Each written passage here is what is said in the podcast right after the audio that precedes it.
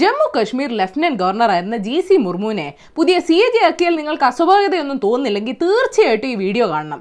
അസ്വാഭാവികത തോന്നിയാലും കണ്ടോ? ഭരണത്തിലെ പ്രശ്നങ്ങളെ ചൂണ്ടിക്കാണിക്കുന്ന സകലമാന റിപ്പോർട്ടുകളും മുക്കുന്ന കാലമല്ലേ? ഇന്ത്യൻ ഭരണ സംവിധാനത്തിലെ ഏറ്റവും പ്രധാനപ്പെട്ട ഒരു തസ്തികയാണ് കൺട്രോളർ ആൻഡ് ഓഡിറ്റർ ജനറൽ അഥവാ സി എ ജി. സർക്കാരിന്റെ വരവ് ചെലവ് കണക്കൊക്കെ പരിശോധിക്കുന്ന ആശാനാണ്.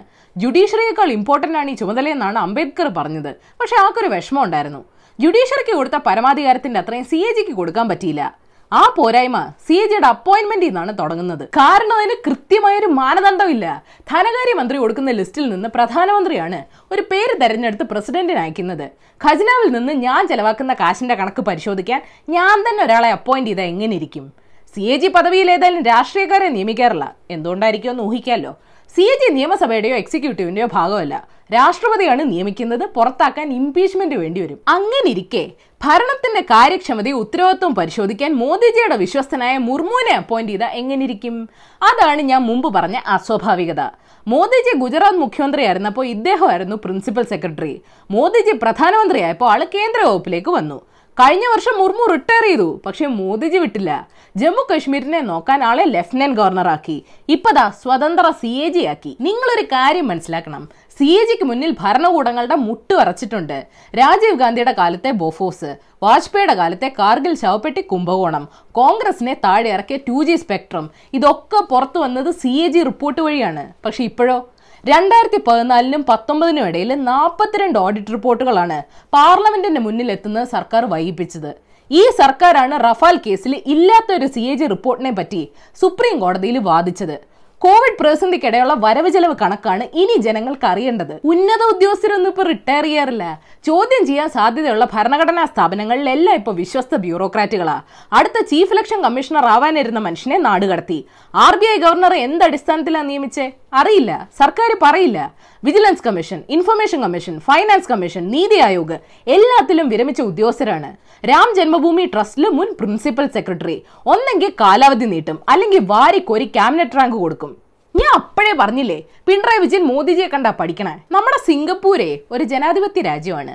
അവിടെ പാർലമെന്റ് ഉണ്ട് ഇലക്ഷൻ കമ്മീഷൻ ഉണ്ട് പ്രതിപക്ഷമുണ്ട് ഓരോ അഞ്ച് വർഷവും തെരഞ്ഞെടുപ്പുണ്ട് സൽസ്വഭാവികളായ മാധ്യമങ്ങൾക്ക് സ്വാതന്ത്ര്യവും ഉണ്ട് പക്ഷെ ആയിരത്തി തൊള്ളായിരത്തി അമ്പത്തി ഒമ്പത് തൊട്ട് അവിടെ ഒരൊറ്റ പാർട്ടിയാണ് ഭരിക്കുന്നത്. ഫ്രീ ആണെങ്കിലും ഫെയർ അല്ലാത്ത ഈ മോഡലിനെ ആനുവൽ ഗ്ലോബൽ ഡെമോക്രസി ഇൻഡെക്സ് ഉണ്ടാക്കുന്ന വിദഗ്ധർ വിളിക്കുന്നത് ഫ്ലോഡ് അഥവാ എന്തോ തകരാറുള്ള ഡെമോക്രസി എന്നാണ്. സിംഗപ്പൂരിന്റെ കൂടെ വേറെ ഏതോ ഒരു രാജ്യം കൂടെ ഉണ്ട്. എന്തായിരുന്നു ആ രാജ്യത്തിന്റെ പേര്? ആ ഏതായാലും നിങ്ങൾ ഇന്നറിയേണ്ട പത്ത് വിശേഷങ്ങൾ ഇതാണ്. നമ്പർ വൺ രാജമല പെട്ടിമുടിയിൽ പുലർച്ചെ രണ്ട് മണിക്ക് മണ്ണിടിച്ചിലുണ്ടായി. പതിനഞ്ച് മൃതദേഹങ്ങൾ കണ്ടെത്തി അമ്പത്തിയെട്ട് പേർ മണ്ണിനടിയിലാണെന്ന് സംശയിക്കുന്നു. രക്ഷാപ്രവർത്തനം ദുഷ്കരമാണെന്നും എയർലിഫ്റ്റിംഗ് സാധ്യമല്ലെന്നും റവന്യൂ മന്ത്രി അറിയിച്ചു. പ്രദേശത്ത് രണ്ട് ദിവസമായിട്ട് വൈദ്യുതി ഇല്ലായിരുന്നു. പ്രദേശത്തെ ബന്ധിപ്പിക്കുന്ന പെരിയവര പാലം കഴിഞ്ഞ പ്രളയത്തിലാണ് തകർന്നത്. ഇത്തവണ താൽക്കാലിക പാലവും തകർന്നുവെന്നാണ് റിപ്പോർട്ട്. നമ്പർ ടു മഴ മൂലം സംസ്ഥാനത്ത് കനത്ത നാശനഷ്ടങ്ങളാണ് ഉണ്ടായിരിക്കുന്നത്. പത്തനംതിട്ട കോട്ടയം ഇടുക്കി വയനാട് ജില്ലകളിൽ റെഡ് അലർട്ട് പ്രഖ്യാപിച്ചു. ഞായറാഴ്ച വരെ കേരളത്തിൽ ശക്തമായ മഴ തുടരുമെന്നാണ് അറിയാൻ കഴിയുന്നത്. മത്സ്യത്തൊഴിലാളികൾ ഒരു കാരണവശാലും കടലിൽ പോകരുതെന്ന് അറിയിച്ചിട്ടുണ്ട്. വയനാട്ടിലെ വിവിധയിടങ്ങളിൽ മണ്ണിടിച്ചിലും ഉരുൾപൊട്ടലും ഉണ്ടായി. ആലുവ മണപ്പുറം മുങ്ങി. കേരളം അടക്കം ആറ് സംസ്ഥാനങ്ങൾക്ക് ദേശീയ ജല കമ്മീഷൻ പ്രളയ മുന്നറിയിപ്പ് നൽകിയിട്ടുണ്ട്. Number three. കേരളത്തിൽ ഇന്ന് ആയിരത്തി ഇരുന്നൂറ്റി അമ്പത്തിയൊന്ന് കോവിഡ് കേസുകൾ റിപ്പോർട്ട് ചെയ്തു. ഇന്ത്യയിൽ ഇന്ന് അറുപത്തിരണ്ടായിരത്തോളം കേസുകളാണ് റിപ്പോർട്ട് ചെയ്തത്. രോഗം പിടിപെട്ടവരുടെ എണ്ണം ഇരുപത് ലക്ഷം കടന്നു. ഫുള്ള് ദുരന്ത വാർത്തകളാണല്ലോ രണ്ടായിരത്തി ഇരുപതിന്റെ കൂടി ഇനി എല്ലാ വർഷവും ഈ ഓഗസ്റ്റോടെ കലണ്ടറിൽ നിന്ന് ഒഴിവാക്കിയാലോ? ഒരു സന്തോഷ വാർത്തയുള്ളത് ബിൽഗേറ്റ്സ് സഹായം വാഗ്ദാനം ചെയ്തോടെ സെറം ഇൻസ്റ്റിറ്റ്യൂട്ട് ഇന്ത്യയിലെ പാവങ്ങൾക്ക് കോവിഡ് വാക്സിൻ ഡോസിന് ഇരുന്നൂറ്റി ഇരുപത്തഞ്ച് രൂപയ്ക്ക് എത്തിക്കുമെന്നുള്ളതാണ് നമ്പർ ഫോർ യു എൻ ട്രൈബ്യൂണലിന് വിധി വന്ന സ്ഥിതിക്ക് ഇറ്റാലിയൻ നാവികർക്കെതിരെയുള്ള കേസുകൾ പിൻവലിക്കണമെന്നുള്ള കേന്ദ്രത്തിന്റെ ആവശ്യം സുപ്രീം കോടതി തള്ളി. ആദ്യം മത്സ്യത്തൊഴിലാളികളുടെ കുടുംബങ്ങൾക്ക് കോമ്പൻസേഷൻ കിട്ടട്ടെ എന്നിട്ട് കേസ് അവസാനിപ്പിക്കാമെന്ന് കോടതി പറഞ്ഞു. ഈ ചിന്ത സർക്കാരിന് പോയില്ലല്ലോ എന്ന് ആലോചിക്കുമ്പോഴാണ് നമ്പർ ഫൈവ് സ്കൂളുകൾ അടുത്ത മാസം തുറക്കാൻ കേന്ദ്രത്തിന് പദ്ധതിയുണ്ടെന്ന് കേൾക്കുന്നു. ആദ്യം പത്ത് പതിനൊന്ന് പന്ത്രണ്ട് ക്ലാസ്സുകളായിരിക്കും തുടങ്ങുക. രണ്ട് ഷിഫ്റ്റ് പരിഗണിക്കും. പ്രീ പ്രൈമറി പ്രൈമറി ക്ലാസ്സുകൾ ഉടനെ തുടങ്ങില്ലെന്നും കേൾക്കുന്നു. ഒന്നും പോരാഞ്ഞിട്ട് പുതിയ വിദ്യാഭ്യാസ നയം എങ്ങനെ ചിന്തിക്കണമെന്ന് കുട്ടികളെ പഠിപ്പിക്കുമെന്ന് പ്രധാനമന്ത്രി പറഞ്ഞു. ഗുഡ് എല്ലാവരും പോളിസി ഉണ്ടാക്കിയവരെ പോലെ ചിന്തിക്കായിരുന്ന മതി. നമ്പർ സിക്സ് ബെയ്റൂട്ട് സ്ഫോടനത്തിന്റെ പേടിയിലാണ് ചെന്നൈ കസ്റ്റംസ് ഉദ്യോഗസ്ഥരെന്ന് റിപ്പോർട്ടുണ്ട്. രണ്ടായിരത്തി പതിനഞ്ചിൽ അനധികൃതമായി ഇറക്കുമതി ചെയ്ത ഒന്ന് പോയിന്റ് എട്ട് കോടി രൂപയുടെ എഴുന്നൂറ് ടൺ അമോണിയം നൈട്രേറ്റ് ആണ് ചെന്നൈയിൽ സംഭരിച്ചിരിക്കുന്നത്. നിലവിൽ സ്റ്റോക്ക് സുരക്ഷിതമാണെന്നും ഈ ലേലത്തിലൂടെ വിൽക്കാനുള്ള ശ്രമങ്ങൾ നടക്കുന്നുണ്ടെന്നും കസ്റ്റംസ് അറിയിച്ചു. ഒരു തമിഴ് പടത്തിന് സ്കോപ്പുണ്ട് നമ്പർ സെവൻ കുറിപ്പിനെ മഹത്വവൽക്കരിക്കുകയും ആഘോഷിക്കുകയും ചെയ്യുന്നുവെന്ന് ആരോപിച്ച് ദുൽഖർ ചിത്രത്തിനെതിരെ ചാക്കോയുടെ കുടുംബം രംഗത്തെത്തി. കൊല്ലപ്പെട്ട ചാക്കോയെ അപകീർത്തിപ്പെടുത്തുന്ന രംഗങ്ങൾ സിനിമയിൽ ഇല്ലെന്ന് ബോധ്യപ്പെടുത്തണമെന്നും ആവശ്യമുണ്ട്. സൈക്കോ കഥാപാത്രങ്ങളെ ഹീറോ ആക്കാൻ മലയാള സിനിമയ്ക്ക് ഒരു പ്രത്യേക കഴിവാണ്. സോ ന്യായമായ ആവശ്യമാണ്. നമ്പർ എയ്റ്റ് ജീവനക്കാർ ഇനി രണ്ടായിരത്തി ഇരുപത്തൊന്ന് ജൂലൈ വരെ ഓഫീസിലേക്ക് വരണ്ട. വീട്ടിലിരുന്ന് ജോലി ചെയ്തോളാൻ ഫേസ്ബുക്ക് നിർദ്ദേശം നൽകി. വീട്ടിൽ ഓഫീസ് സൗകര്യങ്ങൾ റെഡിയാക്കാൻ എക്സ്ട്രാ ആയിരം ഡോളറും ഫേസ്ബുക്ക് കൊടുക്കുന്നുണ്ട്. ഗൂഗിളും രണ്ടായിരത്തി ഇരുപത്തൊന്ന് ജൂൺ വരെ വർക്ക് ഫ്രം ഹോം അനുവദിച്ചിട്ടുണ്ട്. ട്വിറ്റർ പിന്നെ വീട്ടിൽ തന്നെ ഇരുന്ന് ഓഫീസിലേക്ക് വരണമെന്നില്ലെന്നുള്ള നിലപാടിലാണ്. കേൾക്കുമ്പോൾ സുഖമുണ്ടെന്ന് തോന്നും. പക്ഷെ വീട് ഓഫീസാക്കിയാൽ ശരിയാവൂല.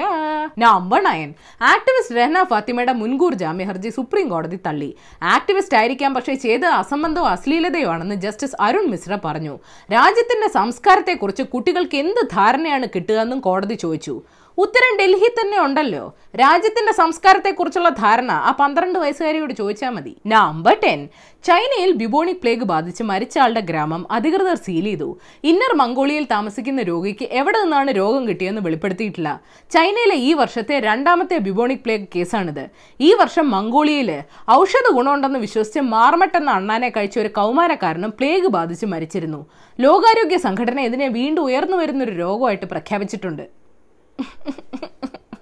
റിട്ടയർമെന്റ് ഇല്ലാത്ത ബോണസ് ന്യൂസ് കണ്ടെയ്ൻമെന്റ് സോണുകളിൽ നൂറ്റി ഇരുപത്തഞ്ച് കിലോ പഴകിയ മത്സ്യം വിറ്റഴിക്കാൻ എത്തിയ അഞ്ച് വാഹനങ്ങളെ തിരുവനന്തപുരം കാട്ടാക്കടയിൽ വെച്ച് പോലീസ് പിടിച്ചെടുത്തു. പോലീസ് മീൻ ഇനി കുഴിച്ചു മൂടരുത്. കറി വെച്ച് കൊണ്ടുവന്നവരെ തീറ്റിക്കണം. സ്വപ്നയും കൂട്ടരും വാളയാറ് കടന്നത് പോലീസിലും സർക്കാരും ഉള്ള സ്വാധീനം ഉപയോഗിച്ചിട്ടാണെന്ന് കസ്റ്റംസ് കോടതിയെ അറിയിച്ചു. കേന്ദ്രത്തിൽ പിടിയില്ലാത്തതുകൊണ്ടായിരിക്കും രാജ്യം വിടാഞ്ഞത്. കനത്ത മഴയെ തുടർന്ന് ബ്രഹ്മഗിരി മലയിലുണ്ടായ ഉരുൾപൊട്ടലിൽ തലക്കാവേരി ക്ഷേത്രത്തിലെ മുഖ്യ പൂജാരിയും കുടുംബാംഗങ്ങളും ഉൾപ്പെടെ അഞ്ചു പേരെ കാണാതായി. ടിക്ടോക്കിന്റെയും വീചാറ്റിന്റെയും ഉടമസ്ഥാവകാശം നാൽപ്പത്തഞ്ച് ദിവസത്തിനകം ചൈനീസ് കമ്പനികൾ വിറ്റില്ലെങ്കിൽ അമേരിക്കയിൽ പൂർണമായും നിരോധിക്കുമെന്ന് ട്രംപ് ഉത്തരവിറക്കി. ചേടാ മോദിജിക്ക് എന്താ ഈ ഐഡിയ നേരത്തെ തോന്നാഞ്ഞേ? അപ്പോൾ ശരി ഇനി മൺഡേ കാണാം. സ്റ്റേ സ്ട്രോങ് ഓക്കെ ഏഷ്യാവിൽ മലയാളം ചാനൽ സബ്സ്ക്രൈബ് ചെയ്യാൻ മറക്കരുത്. മണി അടിക്കണം. രസകരമായ വാർത്തകൾ വായിക്കാൻ ഏഷ്യാവിൽ മലയാളം വെബ്സൈറ്റ് സന്ദർശിക്കണം. ഈ വീഡിയോ ഇഷ്ടപ്പെട്ടെങ്കിൽ ലൈക്ക് ചെയ്യണം ഷെയർ ചെയ്യണം കോമൺ സെൻസിൽ നിരക്കുന്ന അഭിപ്രായങ്ങൾ താഴെ അറിയിക്കാം. തേർഡ് ഫോർ ദ ഡേ നാടക പ്രതിഭ ബെർട്ടോൾ ബ്രെക്ട് പറഞ്ഞിട്ടുണ്ട്. ഒന്നിനും കൊള്ളാത്ത നിരക്ഷരൻ രാഷ്ട്രീയ നിരക്ഷരനാണ്. അവനൊന്നും കേൾക്കില്ല സംസാരിക്കില്ല രാഷ്ട്രീയ പരിപാടികളിൽ പങ്കെടുക്കില്ല.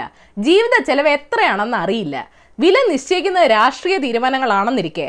കാപ്പി മത്സ്യം ഗോതമ്പ് വാടക ചെരുപ്പ് മരുന്ന് ഇതിന്റെ ഒന്നും വില അറിയില്ല രാഷ്ട്രീയ നിരക്ഷരൻ പരമവിഡ്ഢിയാണ്.